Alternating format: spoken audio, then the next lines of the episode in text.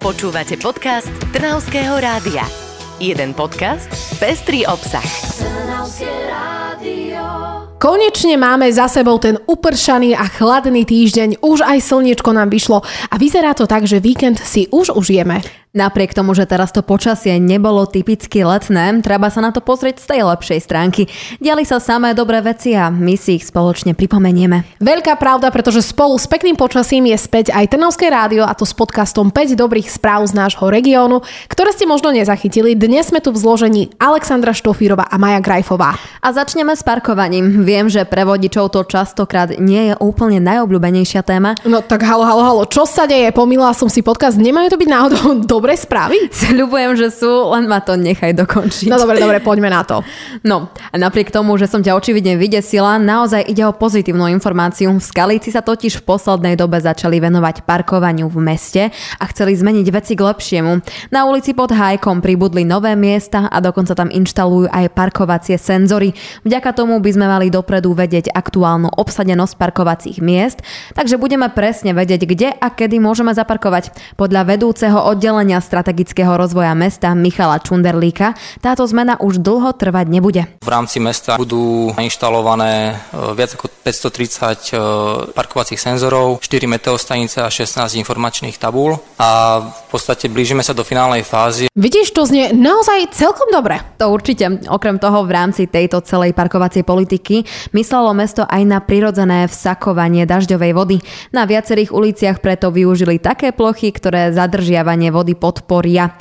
No jednoducho, myslia tam ekologicky. Pribudli vegetačné ostrovčeky, zelené plochy aj stromy. No páči sa mi, že sa starajú o prírodu a myslia aj na budúcnosť. Nad tým, že čo bude, rozmýšľali aj v Radošovciach na Záhorí.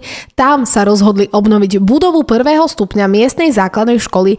Teraz je zateplená, má novú fasádu a zaizolovanú strechu aj základy. Tieto všetky obnovy pomôžu škole ušetriť na energiách a aby toho nebolo málo, tak žiaci teraz budú chodiť do peknej peknej a reprezentatívnej školy. Mysleli tiež na budovu druhého stupňa, ale tu modernizácia ešte len čaká. Nielen školáci v našom kraji, ale aj seniory sa budú mať o niečo lepšie.